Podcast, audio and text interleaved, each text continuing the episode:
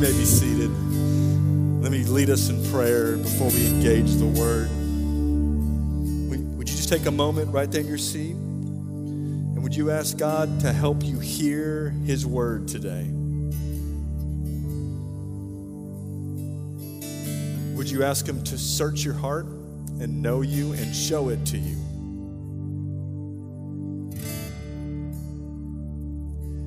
Would you ask him to show you himself?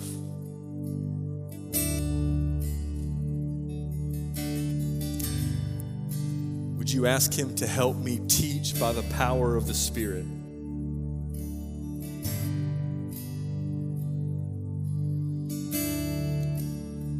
Heavenly Father, we, God, we, we ask all of these things to you because you alone are strong enough to search our hearts. You, you alone have wisdom to do that. You, you alone can move our hearts and change our hearts and awaken us. God, you're the one that we want to encounter and we want to see you. So we ask that you would show yourself to us, that we would leave here knowing ourselves better and knowing you better and loving you more as a result. God, we, we come to you because you're the only one that can help me teach by the power of the Spirit. I don't want to do this on my own. God, I want to do this in demonstration of you and your power that we walk out of here saying, Jesus is strong, Jesus is great, and no one else. God, I'm praying, we're praying that you would do that in our midst. And God, we're praying all that believing, not just believing that you're strong enough, but believing that you will do that in our hearts. God, we trust you and we look forward to encountering you today in your word. And I pray that all in Jesus' name. Amen. All right, everyone. Well, we're going to jump into Philippians chapter 2, and I, I, I want to let you know two things real quick before I jump any further into this. Uh, the first thing is this um, our VBS is this week. We're partnering with several churches in Tallahassee. Um, and it's we're doing an online VBS. So if you have kids, you want to be a part of that. It's June. Well, I say it's June fifteenth. It's this Monday to Friday. If you haven't registered, it's not too late. It's vbs.vbstlh.com or something like that. It's it's up on the slide. They put it on the slide because they can't trust me to remember the web page. Okay, I got to be honest. I'm spitting out web pages to everyone left and right. Uh, it's on the slide. So VBSTLH for Tallahassee Dot com. You can go there and, and register if you want to do that with your kids. And you can do one or two or three or all five days. That's going to be up to you. Um, and before I also get into our sermon uh, today, I, I want to let you, I want to talk about kind of what's going on um, right now in our country, just for a brief moment. Uh, and the verse that I want to frame that in is James chapter 1, verse 19. James 1:19, James says this. Let every person be quick to hear, slow to speak, slow to anger. Let me just read that again. Let every person be quick to hear, slow to speak, slow to anger. There, there's a lot going on right now in our country. There's a whole lot of talking, a whole lot of yelling, a whole lot of screaming, a whole lot of arguing um, on all sides. And I think for us as a church, that one of the things we need to know is we need to be quick to listen, slow to speak, slow to wrath. The next verse that I didn't put up there says, For the wrath of man does not accomplish the righteousness of God. Church, I believe that one of these days we're supposed to wade into this difficult and tricky conversation, but you haven't heard a lot from me right now um, because I think there's a lot that I need to hear and dissect and sort through. Um, and, and I want to give you a few steps that I want you to think through. Um, here's the, the few steps I want you to think through. The first step is this just what that verse says that we need to humbly and prayerfully be listening right now. Okay? Like, uh, I'm not going to give a bunch of caveats. Who do you listen to? Who do you not listen to? I'm just going to give the caveats humbly and prayerfully listening because God is strong enough to help us hear what we need to hear. Uh, the other thing is, I want you to know what I'm doing as your pastor to try to listen. Um, right now, I'm preparing a series. I don't know if it'll be ready starting next Sunday or not. That depends on how much work I get done this week on it. But I'm preparing a series that I'm going to look through what the Bible says about God and justice. Let me just tell you what I've got so far. Uh, as I search the scriptures, um, I did a search of the Bible for words like justice, injustice, oppression, uh, strangers, uh, this whole thing. I have 68 pages, single spaced, of Bible verses uh, printed up. I went through all of those verses and eliminated the ones that I did not think actually spoke to the situation. And I narrowed it down to 62 pages of Bible verses. Um, that's a whole lot of sermons. That's like over a year's worth if I do one per verse. It's, it's jam, the Bible is jam packed with this theme from Genesis to Revelation. And so I'm taking time to actually, I'm asking this question what does God say about this? So I want you to be listening humbly and prayerfully, and I want us to be asking the question what does God say?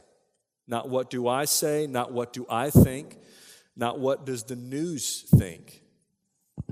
Not even what does our culture think. We want to know what God thinks.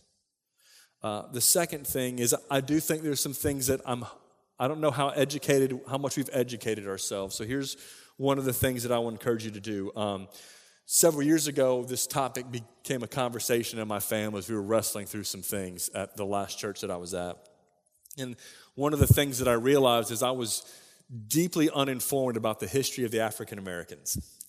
And so uh, instead of asking someone, I decided it was time for me to go and educate myself on that. And so I started trying to read up on it and figure it out. I, I found one resource that I'm going to cautiously suggest to you. If you have Amazon Prime, it's free on Amazon Prime. It's also, if you have, um, babe, who's our internet? Inf- Xfinity. Sorry. Okay, if you have Xfinity, it's free on demand. It's a PBS series um, on the history of the African Americans. I actually have a DVD copy right here. It's The African Americans Many Rivers to Cross. It's a six hour documentary, six one hour sessions documentary on the history of the African Americans. If you are not familiar with that history, it would probably be helpful to start there as a place to educate yourself to kind of understand some of the context of what's happening. All right? Now, some of you right now are really uncomfortable. Um, and let me tell you why you're uncomfortable because this conversation has been contaminated by an aggressive rhetoric.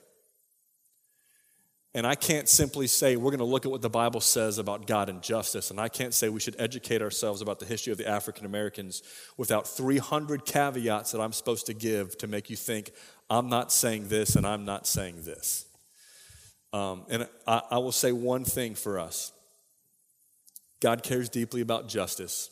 And if you want me to speak boldly about abortion and the sanctity of human life, then you should also want me to speak boldly about all topics of justice and injustice in our society. We do not get to pick and choose. He does, and we will follow him in that with wisdom and grace and patience. All right? So, uh, that's my mini sermon announcement for uh, what I'm trying to study. And listen, I'm asking you to pray for me to sort through the chaos, to sort through my own personal things, and us actually get to a place of what does God say. I, I need you to pray for me to have insight into the word on that, okay? So I'm asking you, I need you to partner with me in this. I don't need you to sit and listen. I need you to partner and go to God and beg Him to give me the wisdom and the ability to understand the word and to proclaim it rightly. Because I do not want to teach you what God doesn't say. All right? Um, but, but I do want to teach us what God says. I want to hear what He has to say, and I want all of us to hear it from His Word. Does that sound good? Will y'all partner with me in that? All right. The four of you who will pray with me, I'm grateful for that. Uh, you're allowed to nod your heads. You're allowed to not nod your head. I just like to tease you for it, is what's going on with me. Uh, let me jump into our sermon before I preach another mini sermon about whatever I'm going to go off on. Uh, let me remind you where we've been in the book of Philippians. Um, Paul is a crazy man. Okay, let me just, I'm to say it that way. I mean, this dude, he's just simply ridiculous. And, and the stuff he wrote, it's so weighty and deep. Uh, like it's, just the things that he did, it's just radical and amazing, right? Like if you've looked at the life of Paul, the dude just, he blazes a trail, right? I mean, this guy goes from city to city to city. He causes riots, gets thrown out of town, gets beat, gets gets uh, thrown into prison, gets shipwrecked, and the dude the whole time was like, I'm getting up and doing it again. Like it doesn't matter how many times you knock this guy down, he just keeps going. And, and one of the crazy things about Paul that we see in the book of Acts and we see in all the New Testament books is in the midst of all that suffering, in the midst of all that hardship, that dude's still rejoicing, right? Like somehow Paul is like, you don't even know how to take it. Like he's still rejoicing. Let me read you an example. Acts chapter 16. All right, that's that's where the church in Philippi got started. We went over this like 26 weeks ago whenever I started Philippians. All right, the way it starts is Acts shows up to Phil, or Paul shows up to Philippi. He starts preaching the gospel to them, and he gets arrested, beaten, thrown into prison without a trial, and they say lock that dude's feet in the stocks in the deepest part of the prison. Verse 25 of Acts chapter 16. After all this injustice has happened to Paul, once again, another city is running him out of town for proclaiming the gospel. Here's how him and Silas respond. Verse 25. About midnight, Paul and Silas were praying and singing hymns to God, and the prisoners were listening. Right? Like, like listen to this. So here's Paul bloody, bruised. Who knows if his ribs are cracked? We don't know. He's in prison. It's unjust. It's unfair. It's not right. And the dude is singing praises to God. Now, you may hear that and think, all right, th- this dude, he's obviously a lunatic. I mean, no one really does that. He was just putting on a show. But when you read the rest of the story, an earthquake happens, and which is crazy by itself. All the handcuffs and the jail cells open up. I don't know what kind of crazy earthquake that is, apart from God did it. And all of these prisoners who heard, Paul singing, instead of hitting the door to go free, ran to Paul's prison cell to hear the message. You don't do that for a fraud sitting next door to you. It was real and authentic. And when they heard this, they just said, Man, I need that.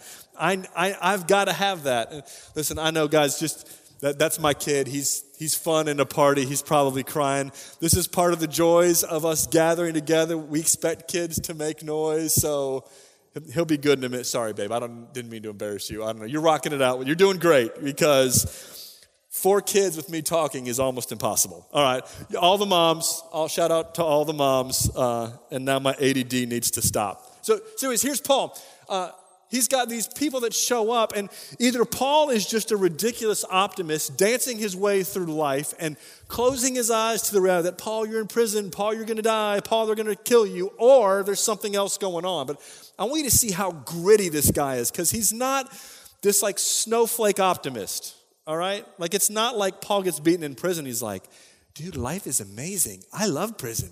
Give me more prison. That's like there's a grittiness to Paul because look at what happens right after this. I mean, he leads these, these prisoners, he leads the jailer uh, to Jesus. They all get saved. And then, verse 35 of Acts chapter 16, look at this.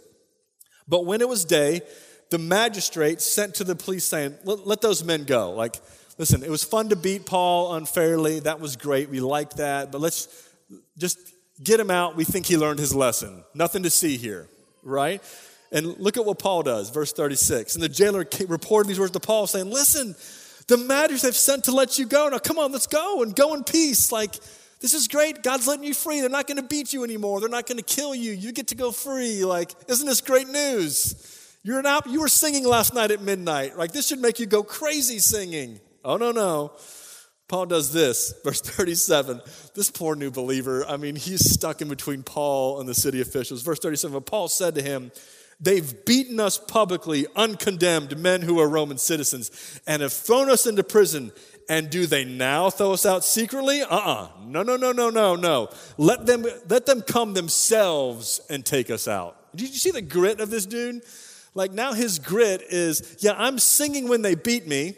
I'm singing when they threaten me. I'm singing when they throw me in jail unjustly. But in this moment, he turns around and says, and I demand justice right? Like it's phenomenal. It's like this gritty where these dudes come shaking, like, okay, hey, we didn't, okay, this could go really bad because if the government finds out what we just did to you, we're all in trouble. Like, hey, man, can we just like, can we make this go away quietly? And here's Paul, like, does that sound like a snowflake optimist to you? Like, this dude is, I don't know if he's crazy or just awesome. I'm leaning towards awesome, but he's, he's just gritty like this. And And one of the things that we've been looking at the last several weeks is how does Paul rejoice in the midst of suffering?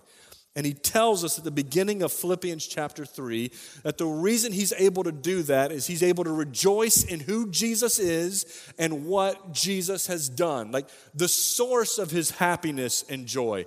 The content of his happiness and joy is not good times and bad times. It's not whether things are going well or not. It's whether or not whether or not things are just and fair. The content and source of his rejoicing is in Jesus and Jesus alone. So let me read you what he said. Now we're going to run up to our passage for today. Philippians chapter 3, verses 2 and 3. And he says this He's talking about, I rejoice in the Lord.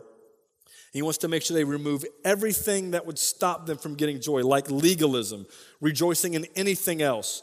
Verse 2 Look out for the dogs. Look out for the evildoers. Look out for those who mut- mutilate the flesh. He's talking about legalist here. And he says, For we are the circumcision who worship by the Spirit of God and glory or boast in Christ Jesus and put no confidence in the flesh. So, so Paul just said, We rejoice in the Lord. And let me tell you what's going to take away your rejoicing in the Lord. Legalist, you watch out for those snakes or dogs, as he would say. Get them out of here. You don't tolerate legalism because they're not the real deal. We're the real deal because we worship by the Spirit. We boast only in Jesus and we put no confidence in the flesh. That's Paul's secret to rejoicing. He doesn't say have a better outlook on life. He doesn't say here's the 10 steps to happiness. He says one thing it's Jesus and Jesus alone that makes me happy. And you go to war with anything that you would lean on to make you happy apart from Jesus. It's I think it's this phenomenal thing. But, but let me show you how, because I want to unpack one thing here. That last phrase he said, put no confidence in the flesh. We want to unpack that for a moment because Paul's going to unpack this for the next couple verses. He's going to lay out for us what is confidence in the flesh. All right, he's going to give an example of it. And I want to explain it before we get into it. Uh, I want to explain it in this way. Uh, we all have a standard that we strive for, that we have determined that makes us good, right? Like we, did, I'm getting really philosophical on you, so I need you to coffee up and, and dig in with me. Um, He's got the, we've all got this standard. We say, listen, here's how to be a good person, right? And we take that standard and we evaluate ourselves and other people based on this standard of what makes someone a good person, right? Uh, and here's kind of the thing we kind of lay it out. We put confidence in our wisdom and effort to know what makes us good and to actually accomplish what makes us good. We, we have these standards that, that we've we've come up with ourselves for the most part, or that we've recognized that someone else came up and say, you know what, that's right, I like that. That's what makes someone a good person. And it's that thing that we also judge other people by. If you don't attain this, then you're, you're not a good person.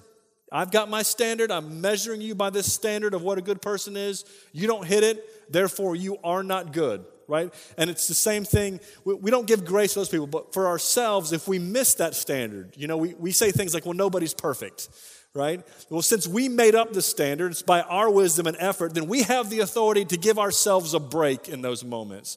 We would never come to the conclusion that we're not a good person, right? Do you, you guys see this? You understand what I'm talking about here? Uh, it, it's these moments. Uh, the example I give all the time is driving on the road. I know there's a set speed limit, but I have unwritten rules in my mind about how you're supposed to drive. If you go faster than me, you're a lunatic. If you go slower than me, you're, a, you're some kind of scared person who doesn't know how to live in life. If you drive slow in the fast lane, you deserve road rage. That's what you deserve, right? Like you've got this standard. But if I decide to drive faster than normal, I give myself a break because I know that that's, that's a moment that I should be driving faster. Or if I decide to go slow because there's something else on my mind and someone's mad, I'm like, what's wrong with that person? Don't they know that I know the ultimate standard of good driving? Right? We, we, we do this all the time in, in much deeper things. We give ourselves the break and we measure ourselves about whether or not we are a good person based on the standard that we came up with based on our ability to accomplish that standard. That's what I believe that Paul means by uh, putting confidence in the flesh. You're confident that you're wise enough to come up with the list and you're powerful enough to accomplish that list. That's confidence in the flesh. Let me show you how he goes about it. Look at verse 4. He says, He says, I put no confidence in the flesh, though I myself have reason for confidence in the flesh also. If anyone else thinks he has reason for confidence in the flesh, I have more. You see what he's doing? He's like, listen, let me talk about confidence. I'm not saying we put no confidence in the flesh because I'm a lousy human being. That's what Paul is saying. Listen, you may say, well, Paul, I know why you put no confidence in the flesh. You're a loser. Paul, you're broken and you're, you're, as I would say, jacked up. If you don't know what that means is, you can try to Google it. It probably won't come up. There's not a definition of jacked up probably on Wikipedia, but you're just broken, Paul. So, of course, you say put no confidence in the flesh because you're a filthy, rotten loser.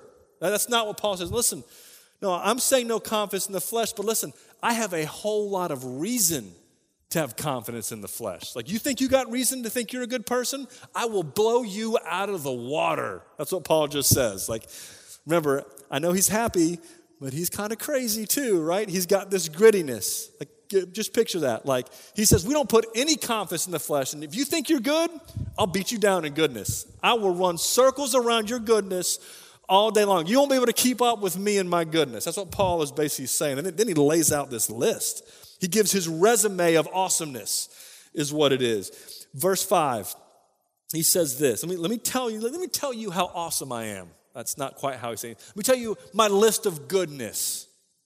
Right? He says, I'm circumcised on the eighth day of the people of Israel, of the tribe of Benjamin. I'm a Hebrew of the Hebrews. Like he just says, listen, listen, my family, I was born into a religiously elite family. I mean, they followed the law to almost perfection. Like I, I was circumcised just on time, exactly when the law said for me to be circumcised. It was the eighth day, not the seventh, not the ninth, the eighth day, eighth day, and they did it just right according to the Old Testament law. I'm, I'm a Hebrew of Hebrews. Like I am like, I'm pristine when it comes to this. My birthright and my heritage is completely clean. All of us, I even know what tribe I'm a part of.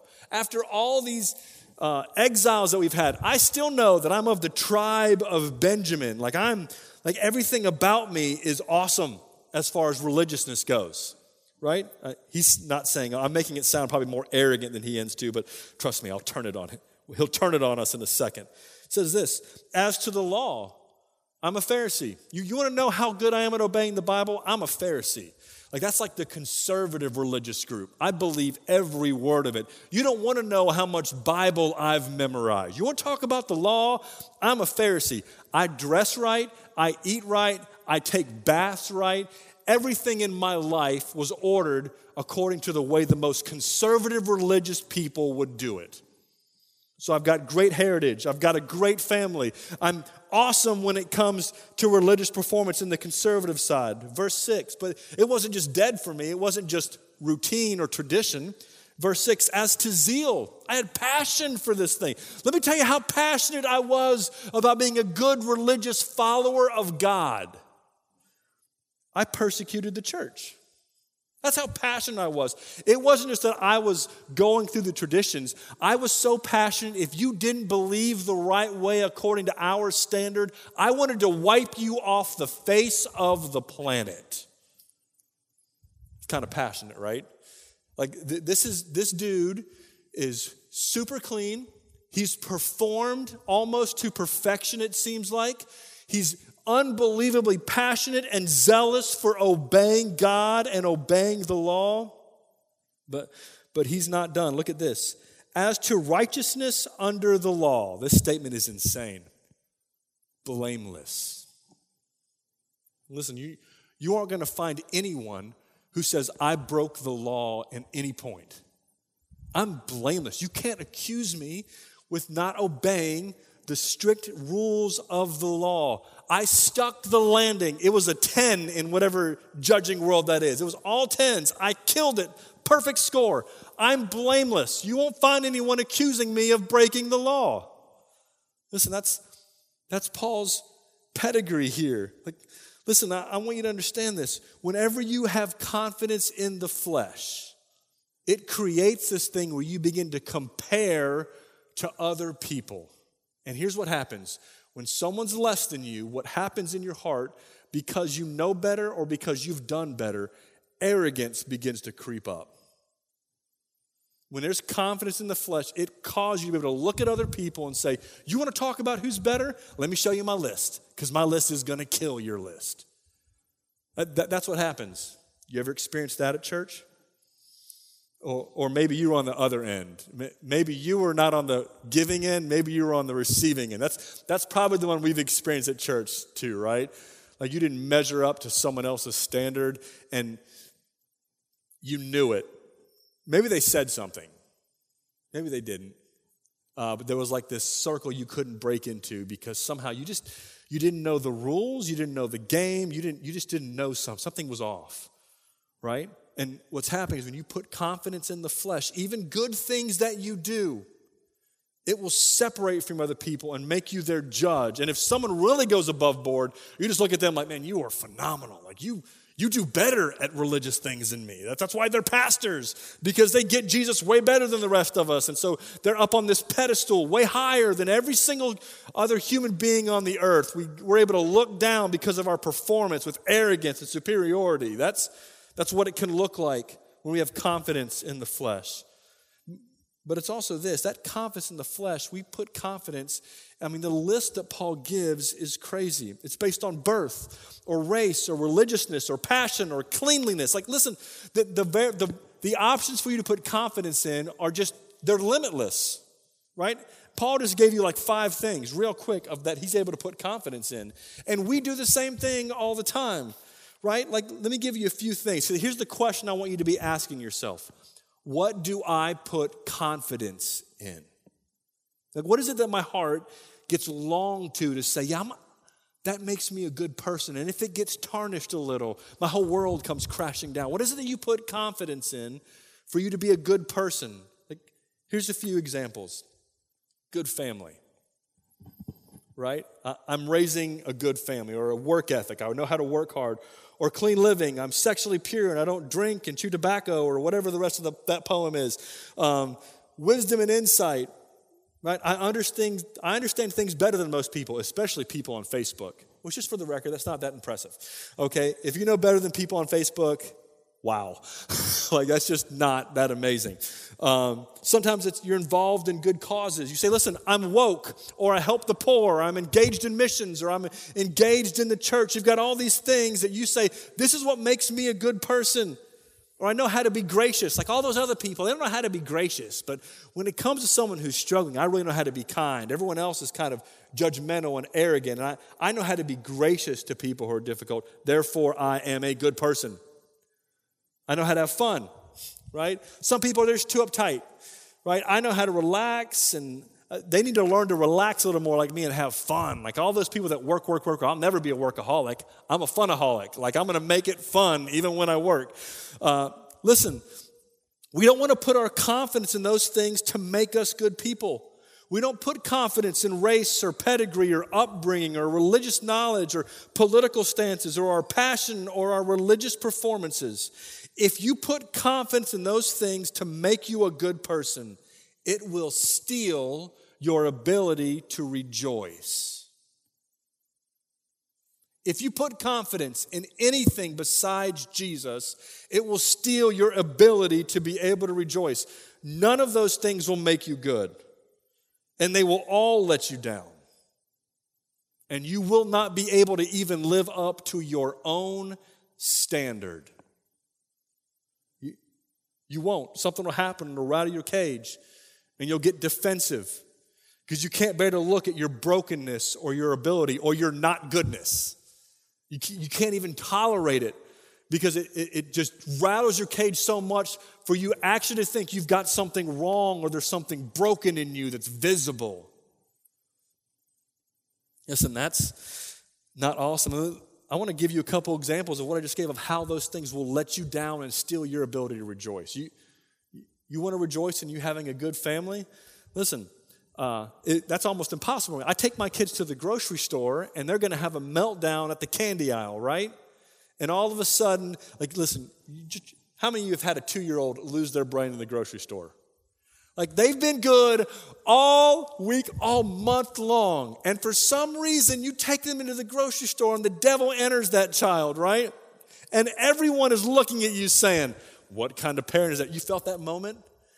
right? That that's a that's an amen, right? That's we've mm, I got those moments, right? And here's what happens to us: the embarrassment and the shame, and we're concerned that everyone thinks we're a bad parent because our child had a bad moment. I'm not saying you're a good parent. I'm just saying, like, if you put your hope in you being a good having a good family is the thing that makes you good. Listen, at some point, your two year old is going to have a meltdown, or your 19 year old is to do whatever they want. And then there's this awful fear what happens if people at church hear what so and so is doing? And then now your whole world, you got to hide it from everyone. Don't let them know. Don't tell people at church that this is happening in your life. I don't want them to know it. Because all of my image of being good is based on having a good family, and it will steal. It will steal your joy because it can't deliver, because you actually can't accomplish it on your own. Or what happens if it's your work ethic? Like your, you performing at work is the thing that makes you a good person. And then you drop a ball. Like, that, you know that moment where you got to face your boss and you're like, man, I just, I, I just forgot to do it. And what happens? All, all of it comes rather or what happens when you actually aren't able to do the work? Not just you drop a ball, you actually just can't do it. And now the thing that makes you good, your work ethic, you don't you can't achieve it anymore. The job is too much the work is too much and you just you physically or mentally you're not able to actually accomplish the work and then you get broken. And your ability to rejoice is gone. Because you can't do it. There, there will be a limit to what you can do in work. You will forget something. You will mess something up. You will not be able to deliver all the time perfectly correctly and it will crush you. Or maybe your thing is um, wisdom and, and, insight. Remember, we talked about you know, being smarter than people on Facebook is not that impressive? But what happens when someone on Facebook actually works you over? Where all of a sudden, maybe that never happens to you, uh, uh, but you read something on Facebook and it's against your stance that you've put, and all of a sudden you realize, oh no, I'm wrong. Like there's actually someone smarter out there on the internet than me. right? Well, what happens in that moment? Delete the comment. Find an article that supports my view, even though I kind of feel like it's wrong, and post it. Or, or unfriend them. I can't be around people that disagree with me that are smarter than me. Right? There's all these things that you, you make it go away. Or maybe it's you're involved in good causes. But what happens when your cause doesn't get fixed? Like all your work actually doesn't fix it. What happens when you find out that all your work for that good cause is actually causing more harm? That stuff, that's a whole other missions conversation I can get into. Or I know how to be gracious. That's your badge of honor. But then all of a sudden, someone is living in blatant sin right in front of you, and you don't know how to be gracious and say, That's wrong, you need to stop. You can't obey the command to confront sin and be gracious in your mind anymore. You don't measure up, or you know how to have fun, but what happens when suffering hits and fun doesn't cut it? Or you have to work a second job to make ends meet and your margin for fun goes away. What happens when coronavirus hits and now all of a sudden your job gets shaky, so you got to get other jobs, and now fun seems bye bye, right? You can only have so much fun locked in your house. It takes one little pandemic, and now you're not the fun guy anymore right? Like, listen, if you put your confidence in being good on anything, and there's probably a million other things, it will always let you down. And the gospel says that only Jesus can make us happy. Uh, only Jesus. Let me tell you why. Because here's the gospel you are deeply broken. Listen, I am deeply broken at the core of who I am, and I will always even miss my own standard of goodness. God knew that. I don't hit my standard. I definitely don't hit his standard. And so he sent his son Jesus to die on a cross for me. And here's what he did He took all of my brokenness and all of my sin and he paid the debt for all of it and he totally cleans me. And then he doesn't just make me at a zero, he gives me all the goodness of Jesus. So now I don't just get to take the test over again, I get a 100 A plus on the test that I failed. And then he says this I've got you. I'm going to give you the power to do it all. And for your mistakes, I've already got you. I've already paid the price for it. And I'm going to keep changing you and working on you. I've got this. I've handled it. You don't have to live up to that standard anymore. I am the standard. I met it for you. And now you've got this thing, this joy, this ability to be good in the eyes of Jesus that can never be taken away. Even when you mess up, even when you actually perform, you've got this joy that when there's a coronavirus hitting and everything feels shaky, you're able to say, Jesus, I know you got this. And I can rejoice even in the morning. When, when I see awful things happening on TV with injustice, the thing that can happen for me is I can feel grieved and broken over it, but I can run back to Jesus and say, Listen, you've got this. You, have got this, Jesus. Like, I can trust you. And even if, even if I don't think right on this or if I don't know the next step, you do, and I can trust you, and you can give me joy that I'm clean and I'm forgiven and I'm a son or a daughter, even when everything around me crumbles, even when the things I love crumble. Even when the things that I'm used to having confidence in, it starts to look tarnished because it's not as pretty anymore. Listen, the gospel frees me up to look at my brokenness. I don't have to hide it. I don't have to hide it from anyone else. I don't have to control my kids. I get to raise my kids and say, listen, Jesus has got this, and I got to be a good parent, but he's got to help me. Because there's no pattern for every kid that always works except for Jesus. Come on, that's, that's what we need, right? We need more Jesus. Not more control, not more goodness that we muster up because you don't have the energy, the goodness that He empowers, that He gives. But, but it does something else. Look at what Paul says here. Look at verse 7. It doesn't just it doesn't just ask us the question, what's my confidence in? It actually flips our confidence completely upside down. Look at verse 7. He says this But whatever gain I had, Whatever gain I got from it, I made profit from being good. I, I could look at my goodness and say, listen, I'm good. It gives me confidence. It makes me superior to you. Like all the gain that I had from being good and all my performance, I now count it all as loss. I, I count it as loss for the sake of Christ. Verse 8 Indeed, I count everything as loss because of the surpassing worth of knowing Christ Jesus my Lord for his sake, I've suffered the loss of all things and count them as rubbish in order that I may gain Christ. See, tell you what he's saying. He said, Listen, I'm looking at all this goodness, and it used to feel like gain to me. It gave me confidence, it gave me superiority, it, it gave me a peace. But now that I know Jesus, that's not profit anymore. That's actually a loss. Let me, let me say it this way because you need to feel the rub of this. Here, here's how he would say it says, Listen, I was born into a Christian home. That's how we would say it. I was born into a Christian home.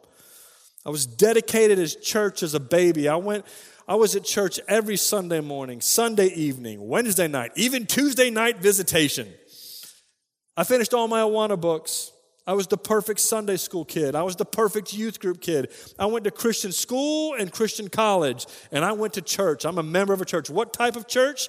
Baptist with a capital B, capital A, capital P, capital T. I'm not going to finish the rest of this. I'm a capital Baptist. And how committed was I? I did every mission trip, every church event, I even started planning these events and trips. I, I served in children's ministry and youth group and worship team and welcome team. I was a deacon or a Sunday school teacher, five kabillion other things. Everyone thought I was blameless. I was the perfect Baptist. But all that doesn't benefit me now. I actually consider all of it a hurdle to knowing Jesus because I was putting confidence in those to make me good. That one kind of rub you a little bit? Well, now it's not he's a Hebrew of the Hebrew, he's a Baptist of Baptists.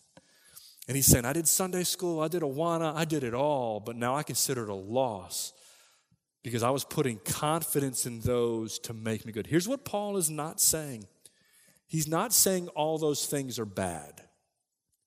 He's saying putting confidence in those things is bad. Listen, if there's a, if there's a ruler that you've created that says Baptist, Sunday school, Christian school, Christian college, whatever you want to put on the rule, and you stand up next to it and say, good. I want you to understand that's not just bad, that's anti Christian. That instead of a ruler, there's a cross. And it says this I'm broken, not good, but He isn't good. And I get that, good. And He changes me, good. And I don't do anything but trust in Him, good, good, good. He loves me. He made me in the image of Him, and He loves me as a son or daughter, regardless of my performance because of the cross, not my ruler. Which one of those makes you happier? This life will beat you up and tear you down. Your weakness will break you, and you will not be able to rejoice. This life will beat you down. Your brokenness will cut, you will come to an end of your ability, but not of His. And you'll be able to rejoice no matter what's happening around you.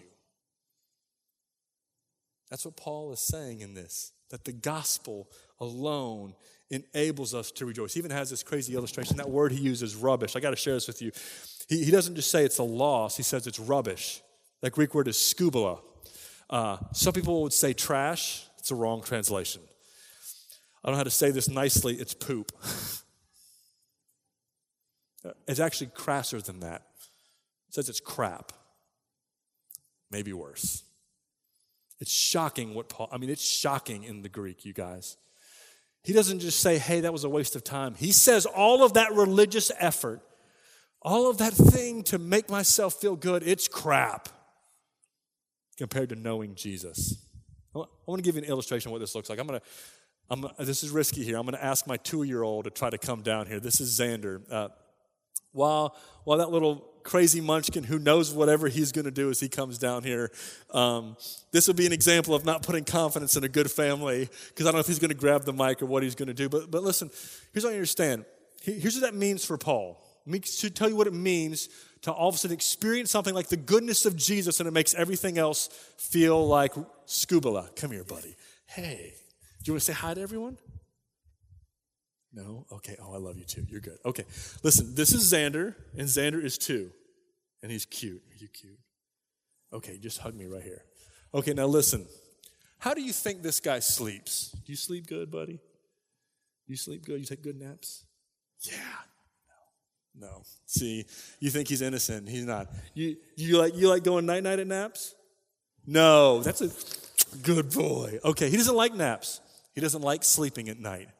Uh, like the dream of full nights of sleep with this one, gone. I used to consider full nights of sleep a win, right? Like eight hours of sleep was like this glorious thing that I didn't not get eight hours of sleep. What world do you live? Why would I ever volunteer for that? Eight hours of sleep is gain. Do you know how much diapers cost? You got a diaper on, buddy? Yeah. Diapers cost a lot, right? A lot right? You, you lose money when you have these little guys. You lose money, you lose sleep, I lose freedom. Right, do you know what it's like to travel out of the house? For those of you parents, or if you don't have kids, I remember I could walk out of the house with my phone and my keys in my wallet. Got to go, let's go. Boom, gone. No, no, no, no, no, no. This little guy, we've got a, we've got a, a bag that I would pack for a weekend before I had kids. We got diapers, lots of diapers, lots of wipes, changes of clothes. Snacks? Are there snacks? Yeah, there's snacks. Yeah. All right, you can go back because now, but let me ask this before I send him back. When he came into my life, it was a win.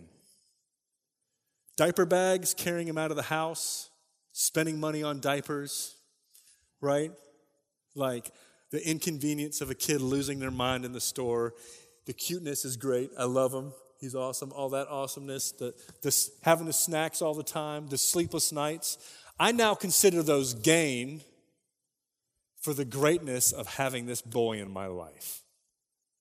If I had to choose between having full nights of sleep and more money in my bank account and freedom or him, what do you think I choose? You think it's hard? Think it's a hard choice? Maybe the sleep. I don't know. Just kidding. It's not a hard choice. Okay, you want to go back to, to G Dad? Okay, thanks, buddy. Y'all want to give him a hand? Way to go, Xander. I don't I hope that didn't embarrass him. I can't tell what's going on in that little two-year-old mind. Listen, everyone. When Paul says, I count it all as the things I counted as loss are now like it's gain because I get to know Jesus. Like, I want you to understand what Paul is saying is my entire life got flipped upside down because of the goodness and joy of being in Christ. Listen, if you ever had a kid, you know exactly what that means. So, church, if you depend on anything else to give you joy, it will not deliver. Only Jesus makes you rejoice. Only He makes you good. No performance, no effort, nothing. Him and Him alone. Would you bow your head and close your eyes? I'm going to give you a moment just to ask God what He would have said to you today. And the first thing I'll say to you is this I want to give you basically two options here. If you've been trusting in anything else to make you good, right there in your seat, would you just repent? If there's anything that He pointed out to you, that the Spirit did a work in your heart where you said, I, I think I've been trusting in blank, would you repent?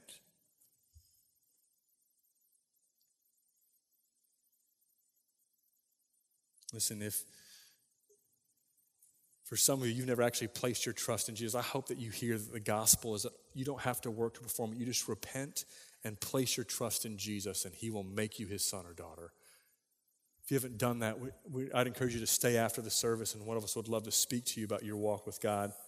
But for some of you, the thing that didn't happen is God did not point out something that you've been trusting in. He just reminded you you've been trusting in Him.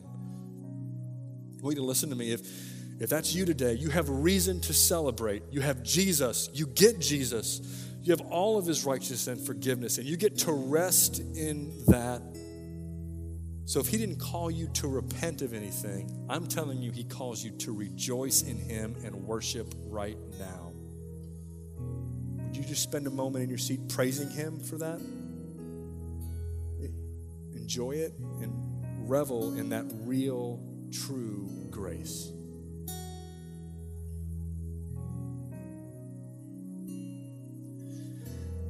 Heavenly Father, you, uh, you see us. Uh, you're patient with us. You're patient with me. God, I pray that you do a work in our heart that we would rejoice only in you. God, purge our hearts of trusting in anything else. And I pray that we would count it all loss because of the goodness of knowing you. And I pray that all in Jesus' name.